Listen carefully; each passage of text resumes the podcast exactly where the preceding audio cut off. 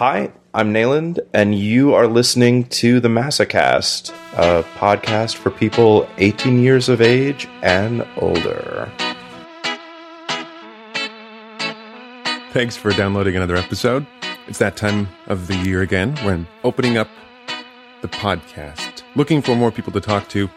Um, if you are someone who would like to jump on the show, think you've got an interesting story, and actually, to be honest, most people don't think they have an interesting story. But I subscribe to the idea that, am I do I subscribe or do I prescribe?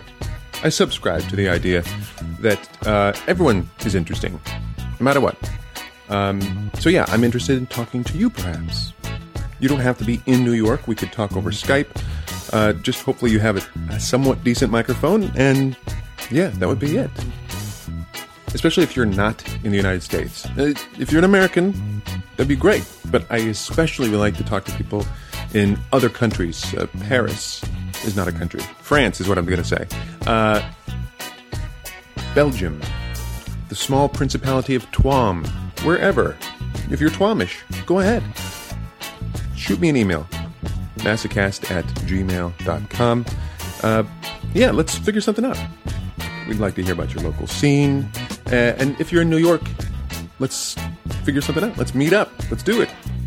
So, uh, always interested in talking to new people. So, uh, oh, also, a lot of people who've, uh, have emailed me throughout the years saying, you know what, I would love to donate to the podcast, but uh, I'm not comfortable with donating through PayPal. So, uh, people have been asking for it, and now, yes, you can donate via Bitcoin go to masocast.com. You'll see right there the QR code and the little info to donate to Masocast via Bitcoin. So now you have no excuse, other than maybe you just uh, maybe you just are only listening because you can't wait for it to end. Maybe that's what it is. This episode, uh, someone suggested I talk to Eve, Eve Minax, and so I did. She uh, lives in California. She's uh, wears a lot of different hats in the kink community. She's an educator, so much more. I think you'll enjoy it. So, first of all, you have a very uh, interesting title. Uh, people, um, I find in in the lifestyle or various lifestyles have have interesting titles, and this is one I've never heard before. Uh, kink educator is one I've heard before, of course, but p- pleasure artist. yep. That's, I mean, that's that's pretty cool sounding. Isn't that uh, pretty cool sounding? Yeah. Um, I I can't take complete credit for that. I am actually, you know, being from the Midwest originally from Chicago, I have a tendency to be somewhat modest, like the average Midwesterner. Um, so I have a really hard time with, you know, self descriptions and and marketing of myself and all that. Right. In fact, I was just working on a bio today to to send off to uh, a conference and had to send it to a friend. I was like, I can't do this. And, and so, anyway, long story short, I do have the honor and the privilege of knowing um, uh, Annie Sprinkle, a dear friend of mine, who, if the audience doesn't know who she is.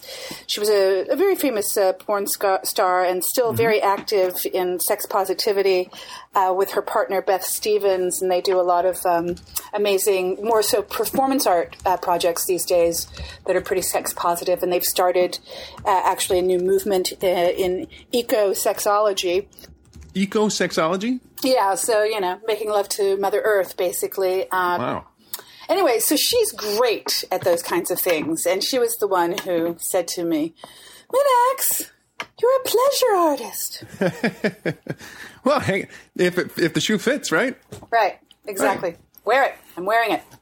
Now, you, you do quite a few. I mean, if someone goes to your one of your websites, or all of your websites, which they can find links to on on this episode on the Masocast, but um, you you do a lot of conferences. You do a lot of public speaking and you do a lot of uh, well ed- education not just one-on-one and for couples but also um, also just big big rooms of people and i'm how, how long have you been doing it now um, I think 14 years, I want to say. Sounds about right. So you're the perfect person to ask this question.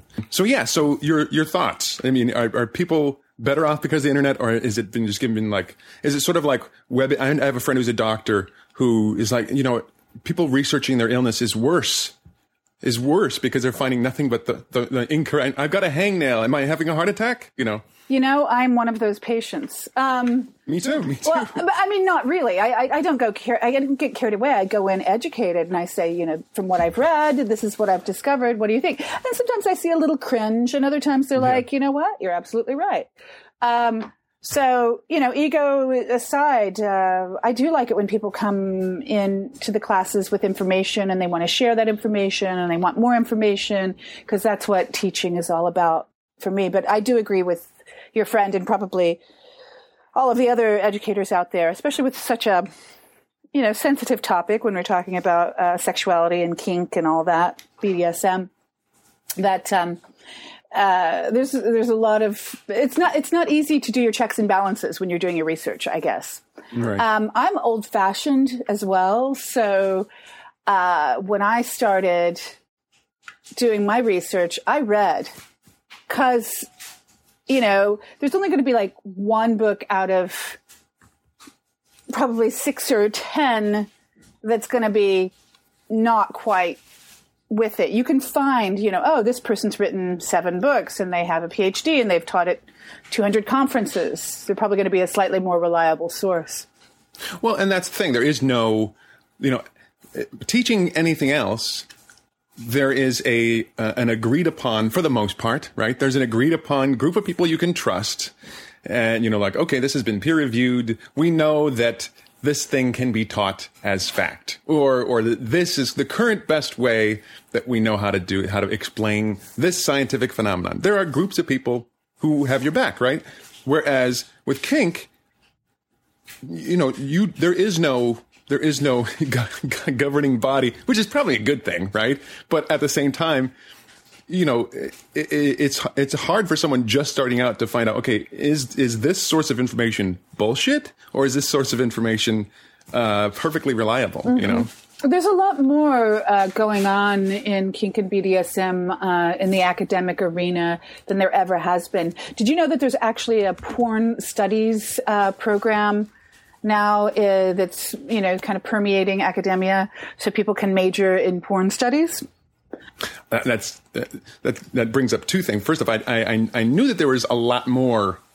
Uh, uh, you know, sex studies, but I didn't know there was a porn studies. Yeah, and academically, and and then uh, uh, also with SM, there's all kinds of research these days on uh, around the not just the sociology and the psychology, but also um, you know, f- uh, physiological responses to uh, BDSM activities. Um, there have been some interesting studies coming out over the past couple of years, primarily.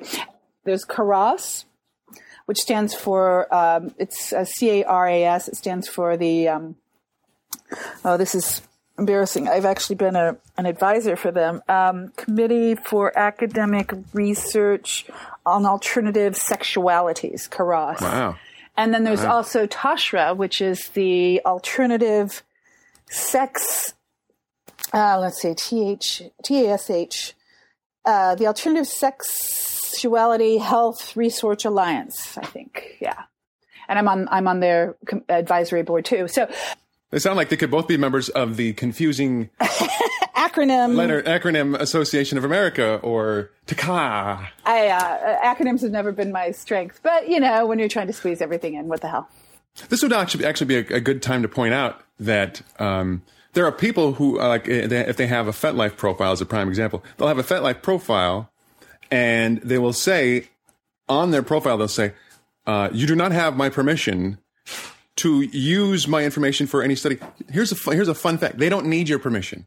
I know. I don't. They don't. It's like when you send an email out saying this email cannot be used for anything other than well, that you know what, that, that's not legally binding at all. That that email could be used for anything. I have know? to say, I think it's cute. I, I I'm not a lawyer, but every time I've ever read that, I've just thought, gee, do you really think that's going to work? That's the equivalent of calling it. Right. You know, I called it. I called it. I called. You can't use it. oh, Your Honor.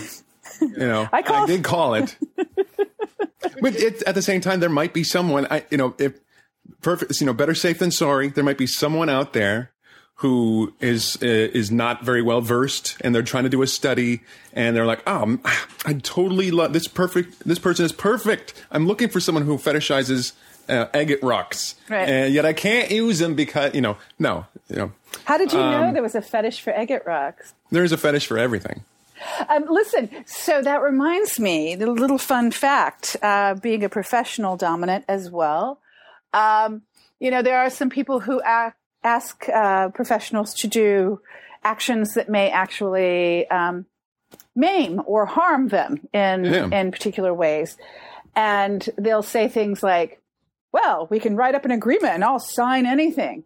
And uh, so when I was young and just starting out uh, 15 years ago or so, I talked to, you know, legal on this and said, you know, what, what are they? Thinking, yeah, they're signing a contract. This was right around the time there was that German case too of the guy who signed over his life, said that his uh, partner cannibalized him and he died, and then they held him for. And you know, yeah, they all told me, no, you know, you you can't because you know, no matter what, we can still you could still be held in you know battery and assault and murder of and et course cetera, et cetera. So I was like, okay, then I won't. if you commit a won't do crime this. it doesn't always require the other person to to file the, the to, to Right. charge you with the crime right? Right. like if you kill someone you can still get Right. get you can still get uh, you know thrown in jail for murder even though that person can't charge you with murder because they're dead you know Yeah, like I said, I was young. But, you know, and when this guy wrote me a, a letter once and he was like, I want you to run over my hands, you know, and crush them, and I'll pay you $10,000 and, you know, I'll sign any agreement. And I'm thinking to myself, well, really? Oh, no, no, it was with a hammer and then with a, you know, it was obviously. Uh, sometimes hardcore fetishists they get carried away and then they write down you know all their dreams and fantasies to the one person who will listen even if they're not going to follow through with it I always wondered. I mean, first off, that's, that's such a difficult. I'm so glad you mentioned that because I don't think we've ever talked about that aspect of it on the show before. Because someone who's just starting out in kink, um, I've got a friend who's a pro who I can't remember how she phrased it, but she said that that many pros when they first start out they had this rush of power and they start Sure. believing they start believing the, the own their own hype right because everyone around them is saying goddess and mistress Right. and, you know and, and they start believing it and then they get this huge ego and thinking they can't do wrong and then something happens at some point where they kind of outgrow that right but it's during this early period where they can make a lot of bad mistakes right and lose friendships and and um and that's something very i'm so glad you, you mentioned that's something very important to keep in mind that there there are people who will try to pay you good money for something that is just horrible yeah and it's I can't imagine it's it's it, the the appeal of not only just you know being able to pay the rent for a couple months because of this, or just the appeal of having this control over someone. It's got to be intoxicating, and then and then you know it's one thing that always makes me feel bad is is is those those people who have those one off fantasies like I want you to chop my balls off, and then you chop your balls off, and you're like, ah, damn it. I can't do that again. You know, I can't relive that, you know, Right. or or or maybe the the fantasy of it was better than the actual activity, right? Sure, which is which is not uh, uncommon in general. I mean, I'm a big first rights, uh, uh, First Amendment rights uh, ad- advocate, and I believe that actually we can do whatever we want to our bodies. So I I'm, I feel very strongly about that. So I believe if you if you want to spend whatever amount of money or no money at all, and you want somebody to do something to you, you you, you have that fundamental right. As far as I'm concerned, now So how do you and and I'm just playing devil's advocate. Sure. Here, um, because I believe I'm I'm with you on this. But how do you uh, identify? Like, should someone who is not mentally stable be able to do whatever they want to their bodies? Well, you know, there's the issue of what is mentally stable. Um, Right. Exactly. And that's and why- this is a, a, a trickier um, question because uh, clearly, you know, we used to believe that the world was flat and that uh, ghosts lived in and out. Of, And because we don't believe that now makes us mentally stable. Right. I, you know, it's all relative as far as I'm concerned. Um, so, you know, just speaking just as a fundamental right is all I'm saying is like we should have, each person should have the right. However, humans are fickle. And you're absolutely right. Please castrate me one day, maybe for 10 years, begging for it for 10 years. And then finally, okay, fine, I'm going to castrate you now. You know, and and and then it's like ah my balls are gone what am i gonna do Turns out, if I can't get turned on while thinking of it, it's not as hot. um But, but it's just. I mean, I mean, uh, I because I don't know the answer to this question, but I guarantee you, all all it takes is someone to say, well, you know, after after the act is done, they say, well, clearly I wasn't of sound mind. I wanted to chop my balls off. You know. I mean, I'm saying know- someone would say that in retrospect, even though it's clearly not the case. i'm sure some of my domina friends will just absolutely cringe when i say this but like a good hairstylist they do not you would not you know shave someone's head who has hair down to their ass if you were smart. You what you do you you know the person comes in and they say i want to shave my head and you say well i've got some ideas for some design work that would really blow your mind. Why don't we try that? Sorry, Crystal Gayle. but you know, I, mean, I, I can't tell you the number of times I've had people come in with much bigger appetites than they could possibly handle. And the more you you do the work, and the more you learn, the more you know how to ask very succinct and specific questions, like, "Oh, so you're interested in suspension? Have you ever been suspended? Oh, you haven't. Well, what do you know about suspension?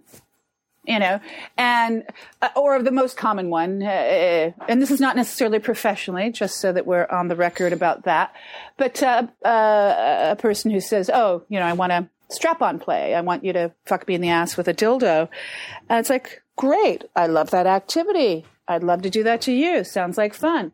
Have you ever done it? No. Well, what have you had in your ass? Oh, a finger. Just once. 10 years ago. Well, where did you get this information? Usually porn. You know, yeah, I saw this Right. guy getting gangbanged by five different women with dildos. So I'm like, cool. We do, we can, we can, you know, we can work this out. But, uh, you know, I teach classes, um, a lot of classes to professionals as well as uh, private individuals. And I'm currently the lead staff instructor at the Cleo Dubois Academy of SM Arts, otherwise known Wow. as smarts.com. And we teach professional as well as, as, as, as private people. Like I said, we have a pro course coming up very soon. Um, and I'll just give a plug also to Jaylene Bennis, who also works beautifully with, with professionals. And then I'm starting to design my own curriculum because I love working with my fellow pros. I love it, love it, love it. Uh, that aside, I give them all kinds of interesting tips and techniques on how to work with clients so that that person comes in and they're like, whoa, that was amazing. And maybe you didn't even use more than, you know, two fingers and a tiny paddle or something, you know? Right. But you, you have to be able to give them the impression that they're going where they want to go. Because otherwise they're not going to be satisfied in getting their, their fantasies met. But if you go there, you could hurt them. Or you could It- you could screw with them psychologically in a way that, that's not I like to distinguish between hurt and harm in SM. Yeah, that's.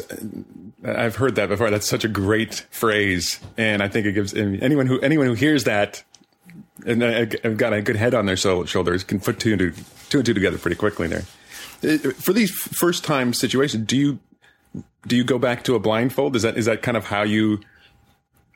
Does, does a blindfold help a lot, and not just you know just someone who is first time out, and they think, oh, I want I want I want the biggest dildo you got, and that way you know you just have the a blindfold, so they have no idea, they have no frame of reference, and then uh, or or how do you usually tackle that?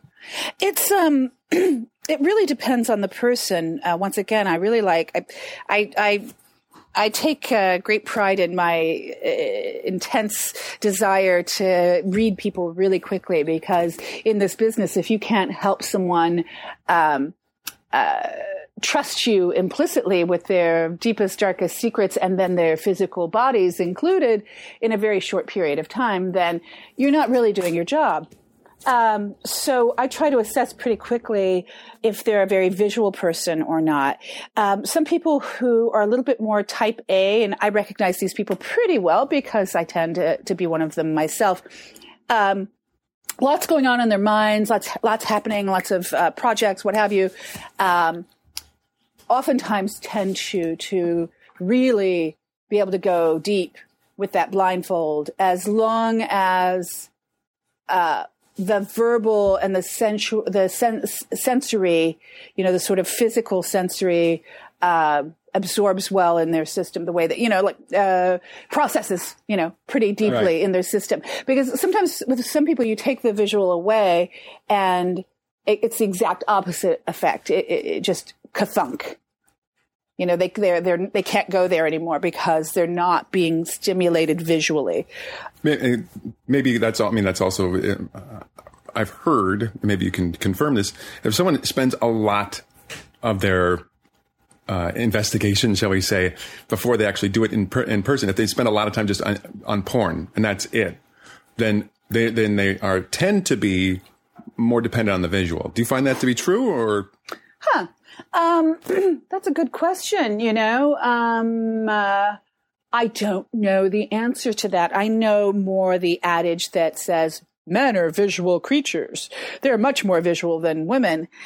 And I don't know, I haven't you know, in all my research and all my, my work, that hasn't been a, a, primary study for me because when it comes to gender politics, I kind of go, yeah, I've played with and partnered with a variety of genders over the years, and I've noted a couple little things here and there, but I haven't really noted any extreme differences.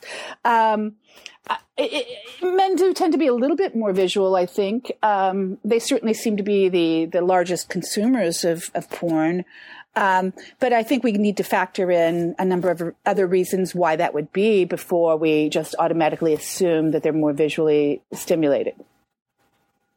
Yeah, Do, uh, the prevalence of porn now, and I know you, are Would you consider yourself a porn enthusiast or I'm supporter? A, I'm definitely think? a porn advocate, and um, uh, enthusiastic about fun and interesting porn. I used to review gay male porn for the Bijou Theater in Chicago.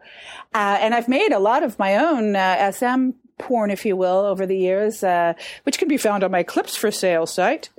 Um, um, uh, and I think that, you know, watching porn with a partner can be really hot. Watching it on your own, just when you're in the mood, um, but I do think that there's the unfortunate, um, the unfortunate sort of uh, symptom, if you will, uh, of folks who, and primarily men, I think, in, in this larger context. But once again, I'm not saying that it's because of their gender. I'm saying it's because of a number of different things. Um, consume so much that they can't really hardly function without it, and and, and they expect their partners to be certain ways, look certain ways, uh, you know, have their have their, genitalia bleached and cut and resewn and everything perfectly intact, uh, because visually that's what they've been stimulated by. Yeah. How how does one review gay porn? how does one not?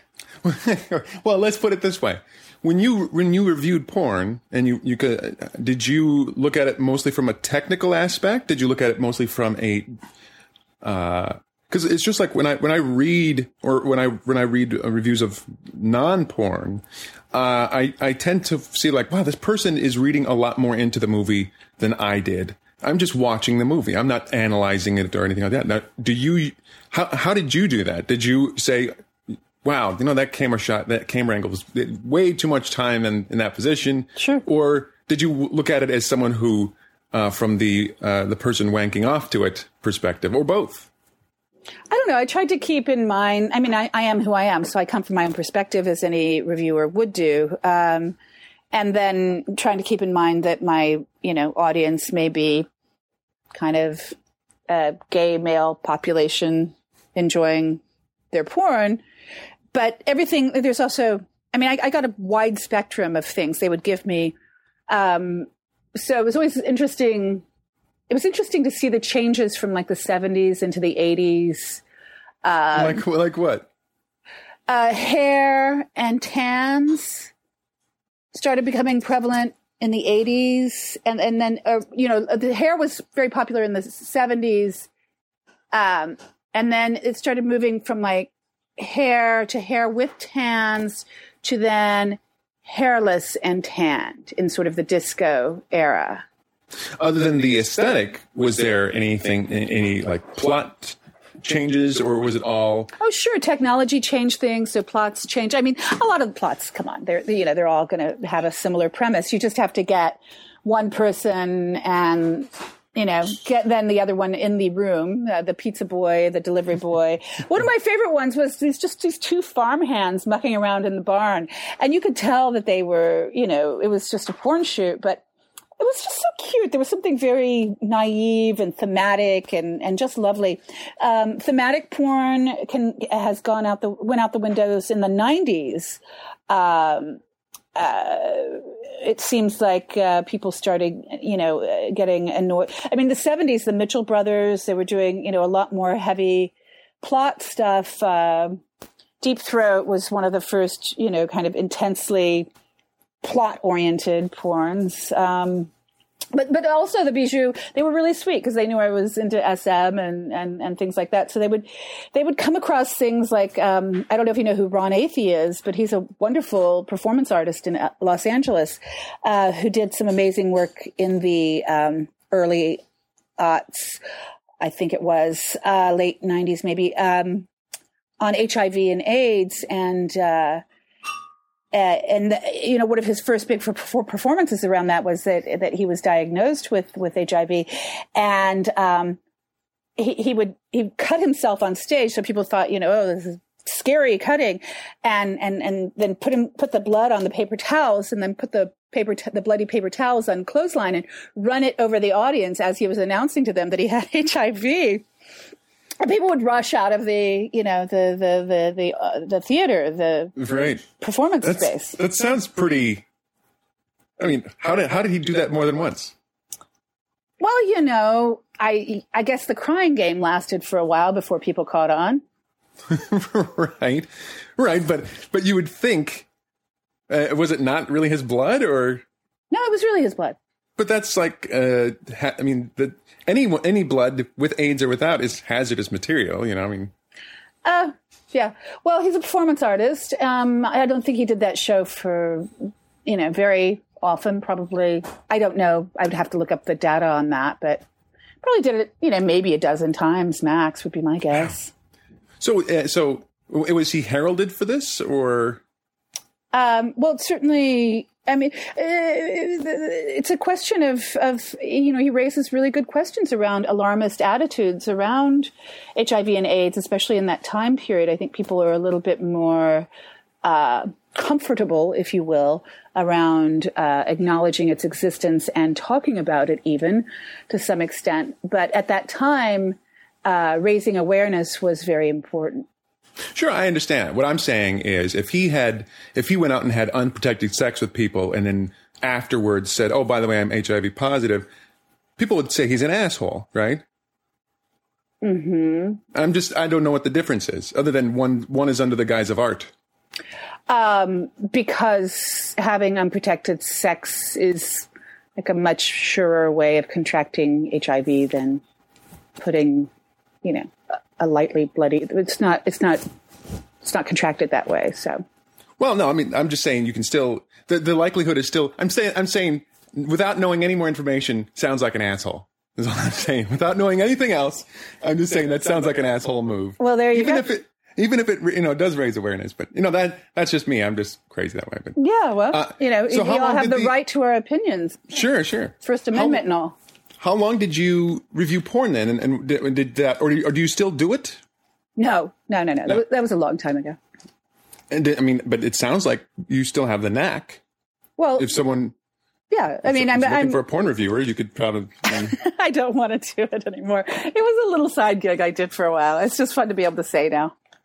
That is, I mean, you should you should put that on your because you have some very interesting, you know, like I said, job titles, and that would be you know, former porn reviewer. That that's that's a really that is like the ultimate uh, icebreaker at a cocktail party. Say, saying you did that for a brief period of time, that's like got to be. I mean, that's got to be the ultimate. How can you? You cannot not have a good conversation with someone who says that to you at a, at a cocktail party. Very yeah. jealous is what I'm saying. Oh, well, I tell you what, you can. I'll get you uh, access to some of my uh, porn, and you can review it, and then you can have that title. Well, I could say, uh, actually, I'd probably get away with just saying I know someone who. You know. I, I suppose it depends on what kind of circles you run in. Right. You um, uh, you have some very very thought provoking uh, blog posts. Uh, going through going through uh, just some of your more recent ones, something that really uh, struck me was you had like the tips for masochists on how, on how to be a good masochist or what not to do, right? Um, and obviously, this is not. I mean, I've heard this from multiple people. Some of these these uh, tips you gave, um, I've heard this from a lot of people, and yet at the same time, I've found.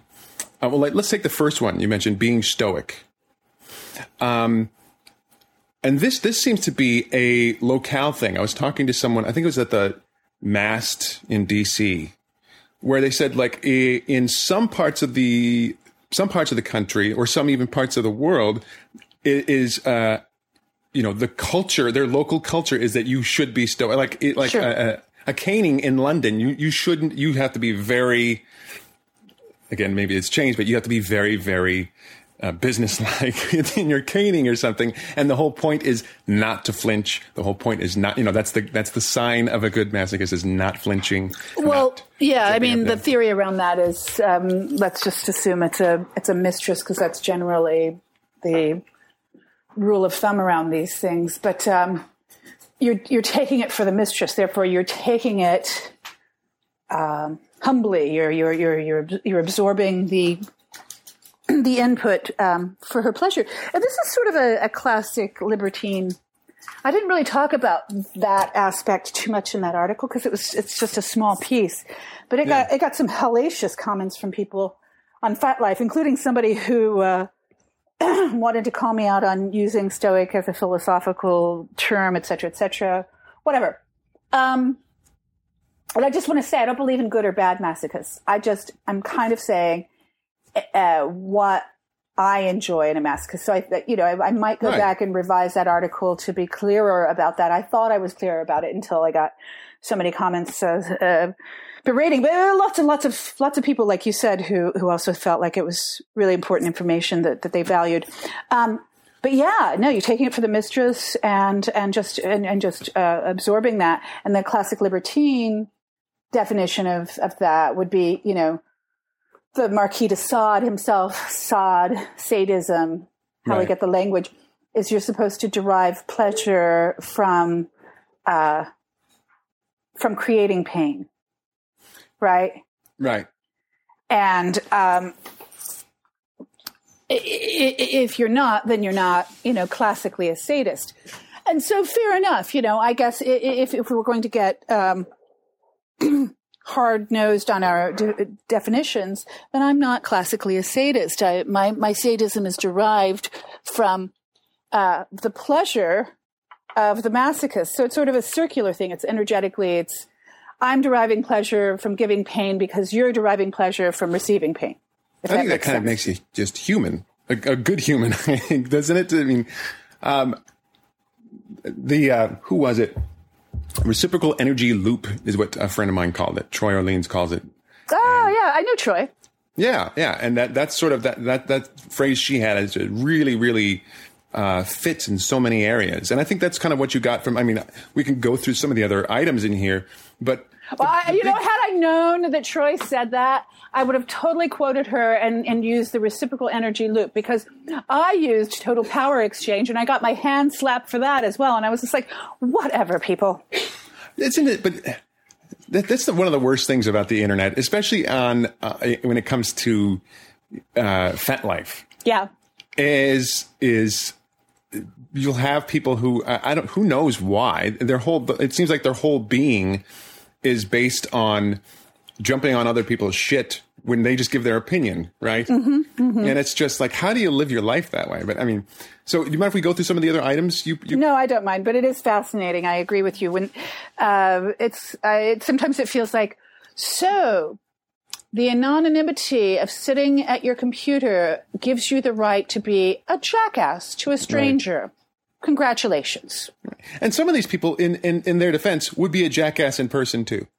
I should hope so, but, but but most of them will. uh, You know, I remember one. And once again, if you find the, the, the piece on FetLife, if anyone out there finds the piece on FetLife, they'll see like, you know, there's like a hundred positive, wonderful things. But you know, there's like the five or seven or whatever. But then one person just wrote complete drivel. I'm like, hmm, okay. You, you took the time to read it and then write the comment, complete drivel, but you're not going to say why. You're not going, you know, it's like, uh, okay, fine. Thanks. Thanks for that. I, uh, I'm going to st- make a uh, create a profile on FetLife, and the whole persona of the person is going to be the person who gets offended by other people's writings, but offended by the parts that you wouldn't expect. You're like, I'm offended. You mentioned tennis shoes in this fetish article. I'm purely, you know, boot. You know, boots all the way. Anyone who's into tennis shoes is drivel. You know, right, right. Um, but some of the other things you mentioned about uh, things to avoid, or or uh, uh, if you're starting out as a masochist or just playing, so these are your your personal pet peeves or your personal things that uh, that you point out. Re- uh, revisiting traumatic history, um, and th- that's sort of a, and people again, people should read the whole thing, but that's sort of a a, a key of like if, if the person didn't let you know ahead of time that certain things are triggers, uh, kind of on on them for not pointing it out, right? Yeah. Once again, that's a that's a harder uh, piece to uh, that, that, that's a piece in and of itself. Um, so to clarify, what I wasn't saying is um, revisiting trauma is bad. What I'm saying is sometimes people utilize uh, SM or consensual SM activities, or even sometimes non consensual, provoking the top to do things to them um, in order to sort of uh, continue the re the, the traumatization. So re re traumatize and re traumatize, re traumatize. Um, I I do feel as though BDSM is a wonderful tool to facilitate healing around uh, sexual trauma and and or physical abuse. Um, but it has to be done with intent and care. So I have a class called "The Rape is Swifter Than the Cry." Fucking, or uh, sorry, the the fuck is swifter than the cry. Raping with intent and care. And that's what the entire class is about. Is a lot of people have rape fantasies, for example, and um, uh, and once again, not right or wrong. It's just I have noted the people who come in to play uh, with SM who were abused and aren't intentionally working through their issues, but they're just repeating, repeating, repeating so that they can remain in the state of of uh, of, of trauma and victimhood um, it, it, leaves them more powerless. And, and once again, I'm not a good libertine for this, you know, because if I'm the all powerful domina and I just want to beat the shit out of anybody and you're there and, you know, you want to get beaten, the shit beaten out of you because uh, that's how you live your life. You want to be the little worm on the floor, what have you. Then, then you have that dynamic. And I'm not saying that that dynamic is wrong. But for me personally, and I, and I'll out myself uh, here as I do in my class, I am a, an abuse survivor. So um, for me, it's really important to to work on the healing, to facilitate healing and growth, and um, and more empowerment than to perpetuate disempowerment. And I've heard a lot of nightmare stories from uh, both male and female tops who have said they've been in this situation. The person didn't tell them that this was kind of, you know, that was, this was happening. And then, you know, the scene just turns ugly and it just, it, it becomes a bad, a bad vibe for everybody. Right.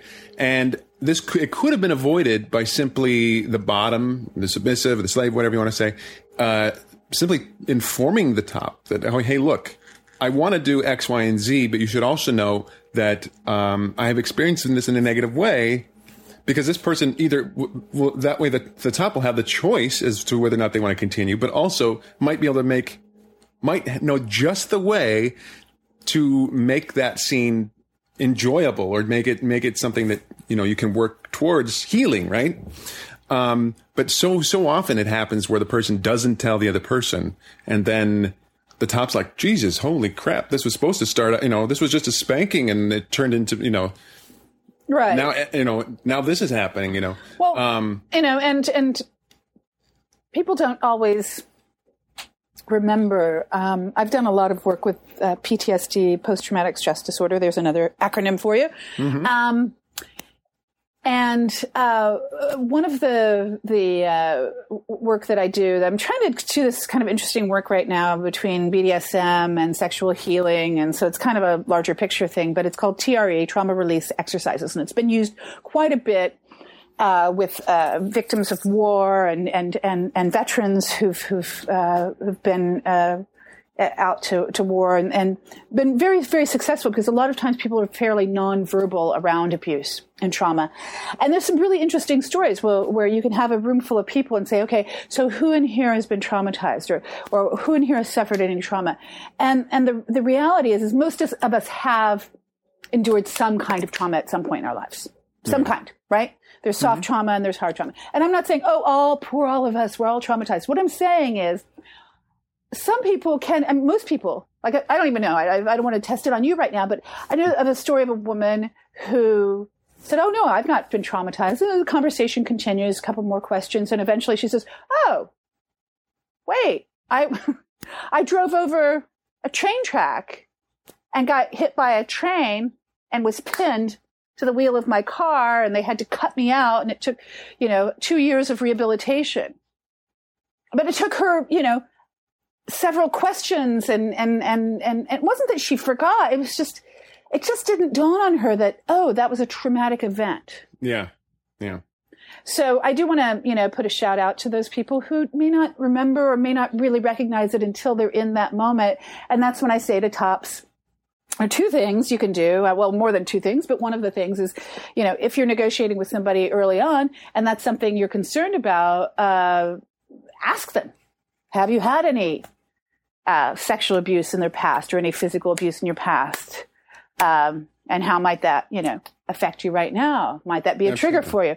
That's, uh, and if you don't remember to ask, then the very least, in my humble opinion, is just be really nice even if they freak out and they start screaming and crying and calling you every name in the book and that they're going to like you know press charges or whatever just stay nice yeah um, some of the other uh, things you're lacking in understanding of the f- uh, various types of pain or extreme sensation as you say uh, again this maybe comes back to you know you're playing with someone the first time and, and they don't they can't identify as stingy versus thuddy. Is that kind of what you're getting at? And oh, it's across the board. I, I think mostly it's it's sort of like, um, oh well, I'm not a masochist because uh, I don't like being whipped, and I'm a fetishist. You know, I I, I prefer shoes and, and, and feet, feet and shoes, uh, high heels, for example.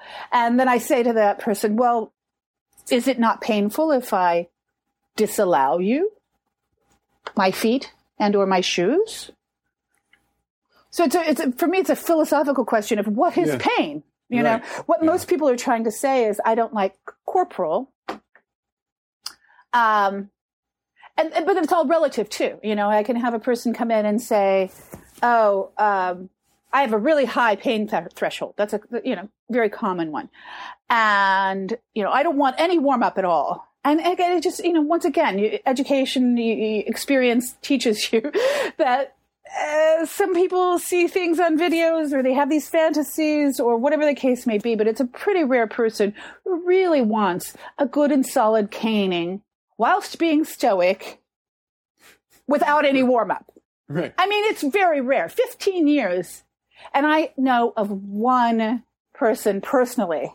I've had probably, you know, three or four pass through my life, but one person personally uh, with regularity. So I can say in all actuality, this is a masochist. And when I say masochist, I say when I whack his ass with a cane without any warm up, his dick gets hard like that.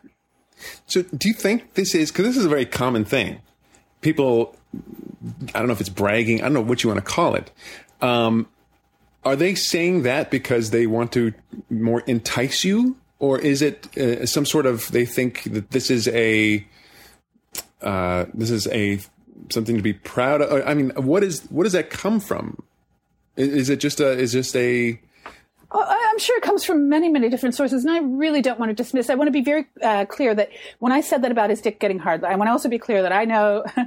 I'd be stupid not to know that uh, dicks can be very limp, and the person, the man with the dick, be very, very, very turned on. Sure, Um, sure. I'm talking about um, more of a, once again, an energy that's happening Yeah. uh, with that person. And so I think that when people, I mean, you know, we're we're also, a lot of the questions you're asking me, it's kind of interesting for me because I'm having to reach to the recesses of my brain because um, I don't work with a lot of people like that anymore. Not to say that I'm above that or anything, but just experientially, when you've been working with certain types of clientele over the years, they, they, they, they shuff, they, they shift. Yeah. Um, and I've never been known as a as a uh, one.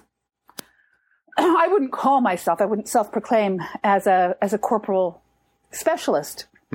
Although you know it's something I enjoy. It's an activity I enjoy very much.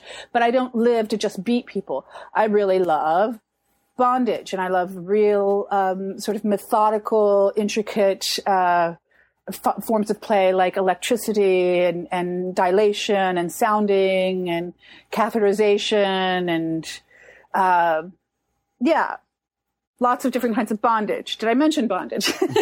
So so you know i mean as much as i enjoy all of these various activities um, over the years my clientele generally has not been it's it's been more limited in the heavy corporal department because that's not my area of expertise. Does that make sense? Yeah, yeah.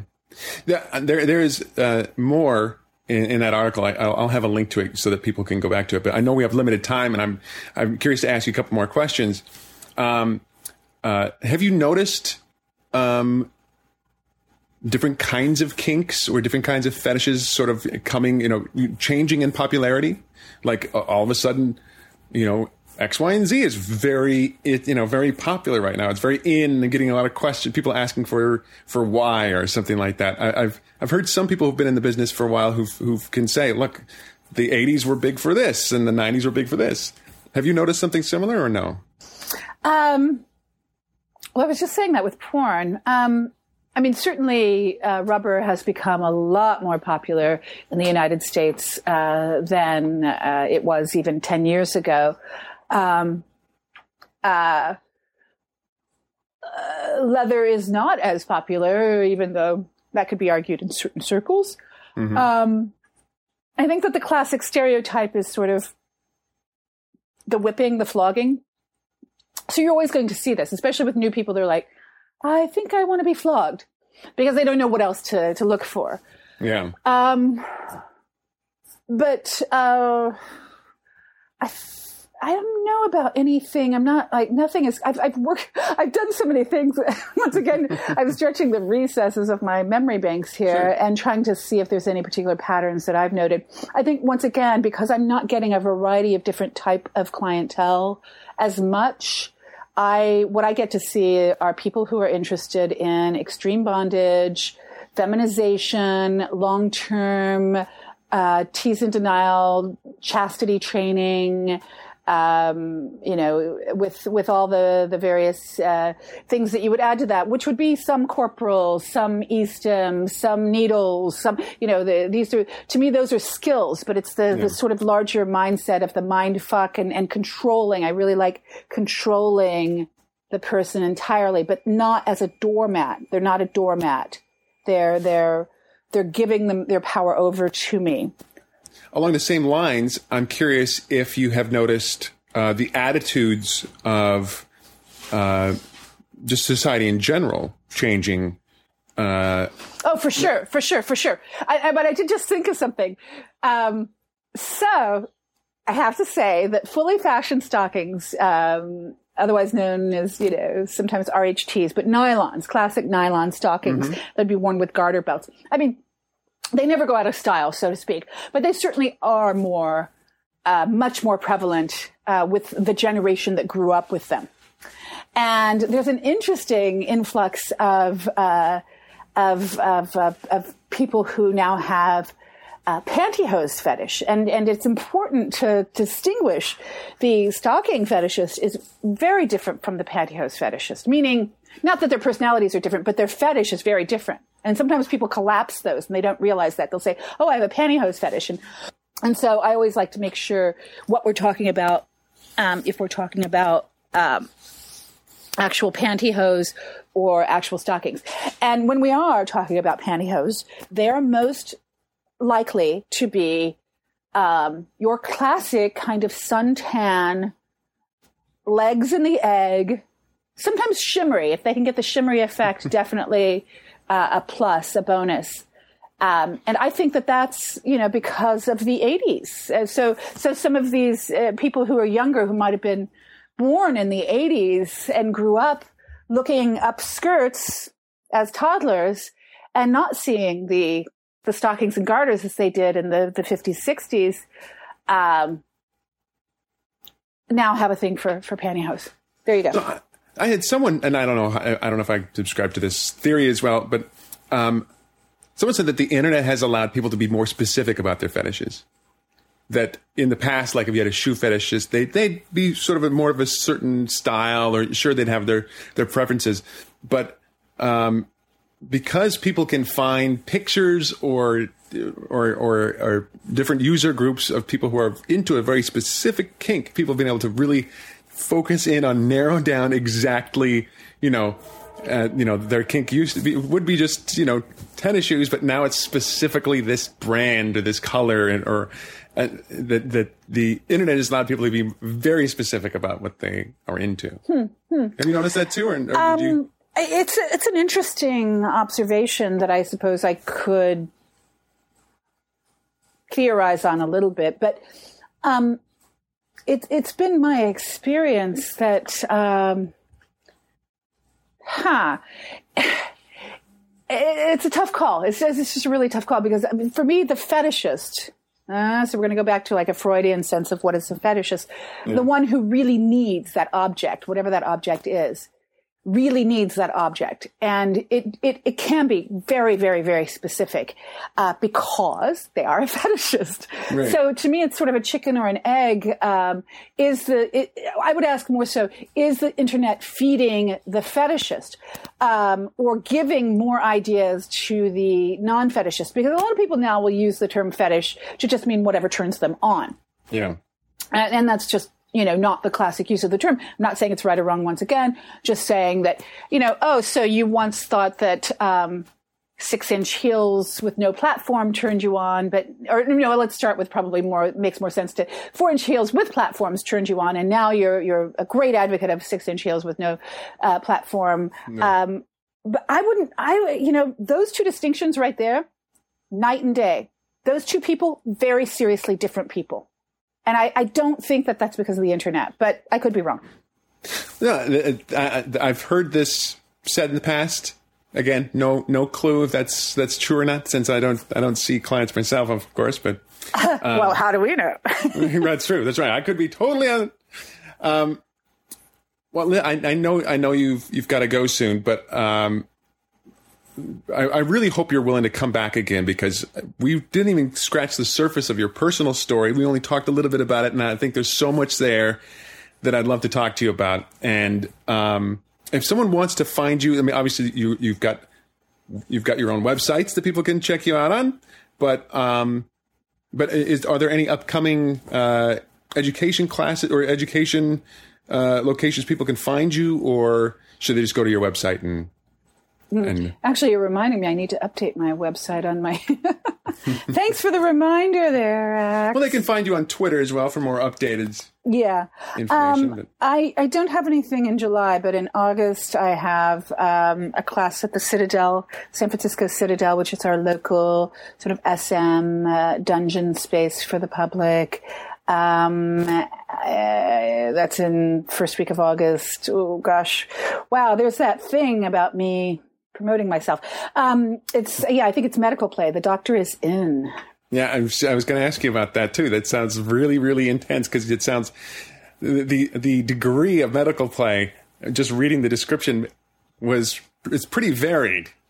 Yeah, I, you know, I, I was just talking to a, a colleague of mine about that earlier, and I was saying I really love that class, but man, do I have to bring a lot of gear because um, I never know what I'm going to get because I like to play doctor and go in and say, you know, okay, I'm speaking to my colleagues and my my friends and potential patients here about, you know, the medical my medical practices, sharing this information, and so I, I oftentimes will take a patient from the audience, somebody I've never even met, and you never know what you're going to get and what you're going to end up doing. Um, it's more than just rubber gloves. Let's put it that way. a little bit more. I, we won't mention my glove fetish then, will we? well, thank you so much for doing this. And I, I hope you're willing to come back and, and do it again when we have more time and we can talk about your personal history and, and there's so much more that we have yet to cover, but, uh, you know, always leave them wanting more. So. Of course, of course. Can I just uh, plug a little bit more though? Just, yeah, yeah, of course, of course. Um, because the, um, uh, SM Arts, uh, the Academy of SM Arts, uh, uh, pro the uh, pro course is coming up mid August. Actually, that course is full, but I just want to kind of let people know that that's out there and it's going to be a wonderful thing. And yeah, and I'm working on my own coursework to to to satisfy the needs of our friends and colleagues out there. Well, you also you also do one on one and and work with Absolutely. couples as well. So oh, thank you, um, Axe. You can do my own. You can do my marketing for me. What else do I there, do? there you go. There's there's, there's just a, a gazillion things. You've got more than one website, so that in and of itself is is plenty of. Yeah, and no wonder I can't keep up with them. Right.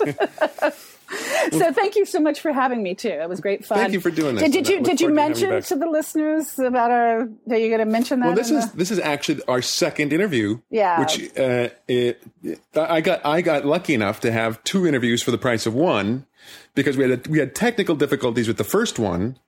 Uh, but you were willing to come back for a second, and the technical difficulties was the Dom fucked up, uh, but.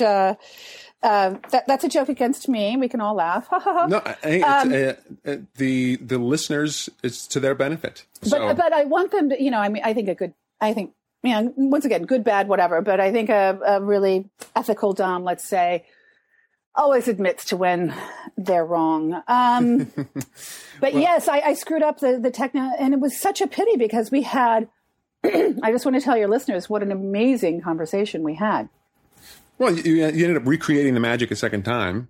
Oh, that's sweet. I appreciate it. And then, and, and I know that there are plenty of things we talked about in that first interview that we can come back for when you come back uh, another time. Okay, well, There's still plenty as, more- As long as you've noted cover. them, you know, as long as you've noted them, us creative Oh, yes. types, in and out the ears. Off to the next thing. Thank you so much for doing this, Eve. Thank you, X. Take care. Once again, thank you, Eve, and thank you for listening to another episode. Again, you can now donate via Bitcoin. Go to Masocast. I'm yeah, I'm just uh, we're desperate for donations. Is basically what I'm saying. Masocast.com. We'll see you later. Bye bye.